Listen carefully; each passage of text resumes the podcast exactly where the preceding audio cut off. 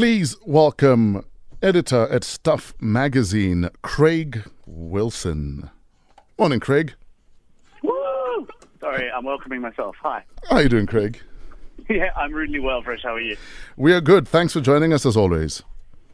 Always only a pleasure. So, Amazon.com considering a plan to open as many as 3,000 new Amazon Go cashierless stores in the next few years. According to people familiar with the matter, an aggressive and costly expansion that would threaten convenience chains uh, might be uh, loading. CEO Jeff Bezos uh, sees eliminating mealtime logjams in busy cities as the best way for Amazon to reinvent the brick and mortar shopping experience, where most spending still occurs.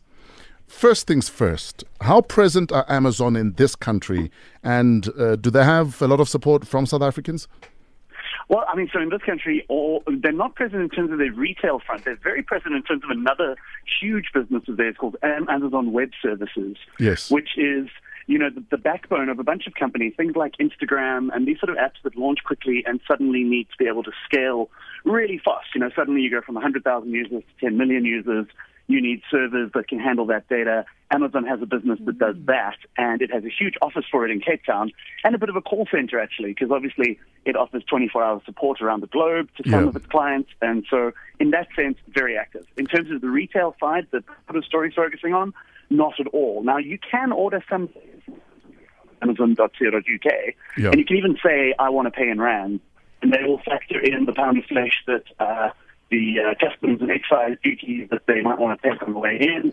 Um, but there's a bunch of stuff you can't buy, right? You can't buy their smart speakers, their Echo products.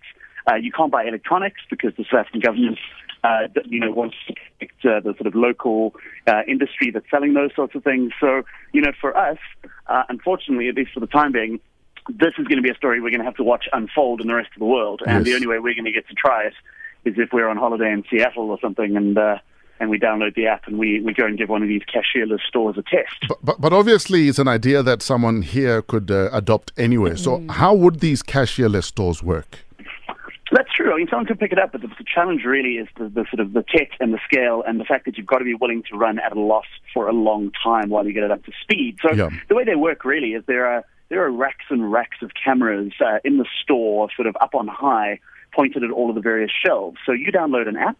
And as you come into the store uh, via NFC or uh, some similar sort of you know near field communication, you tap something on the way in, and it says, "Okay, cool, fresh is in the store."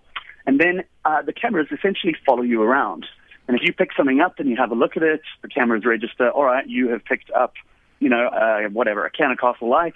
And uh, if you put it back on the shelf, then it goes, all right, you're not taking that. But if you pop it in your bag, uh, in your shopping bag or your shopping basket, uh, then it says, right, we're going to add that to your bill.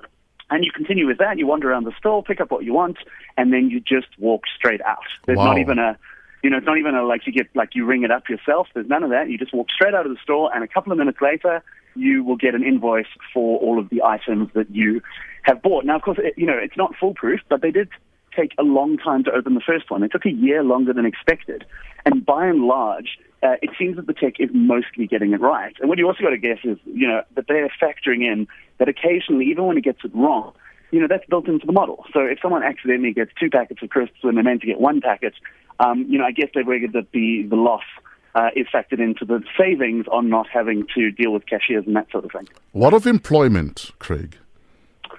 Well, so I mean, there's still people in these stores, right? Yeah. These aren't. Um, they're, they're, it's not a, a humanless environment. So the- for a start, there've got to be people for when things go wrong. Yes. Uh, which of course inevitably they're going to do. But there are also people to do things like restock the shelves. Um, you know, we haven't quite gotten to the level where these are getting restocked automatically uh, by robots and this sort of thing. So, you know, there are still uh, very much humans involved. They're just not sat behind a till all day. And I have seen some stories that suggest that, you know, maybe this isn't the worst thing in the world. Um, because in terms of retail jobs, uh, the sitting at the till, by many accounts, is uh, you know one of the, the sort of least interesting jobs you can do. And if they can free that up, there is an argument that it could be uh, it could make retail jobs a little bit less unpleasant. You know, and you've still got to contend. As I said, there's still got to be humans for various things. So if you're selling alcohol, for example, uh, as it stands, these stores still have to check ID uh, and make sure that you're not uh, you know underage folk aren't strolling in there and uh, grabbing a quart and wandering out. And There's still going to be human jobs for these Yeah. things. And in wrapping, uh, Craig, how far off are we in terms of this kind of technology when it comes to going shopping, getting fruits and veggies, for instance? I mean, I guess, you know, here it's going to be a few years yet because, as you mentioned, what we're going to need is we either need Amazon to come into the country or we need someone else to take the leap of faith and make it happen. Yeah. But, I mean, these stores exist elsewhere, right? There's one in Seattle. You can go and test it. Uh, my publisher, Toby, has been into that store and used it. And I've used some of the cashless ones, you know, where you weigh, you weigh things at the exit and scan your own barcodes in uh, Spain and in Germany. And, I mean, they're here. They're not far off at all. All right. So the future is here. It's here today. All right. Uh, that's uh, Stuff Magazine editor Craig Wilson. Hashtag freshen up.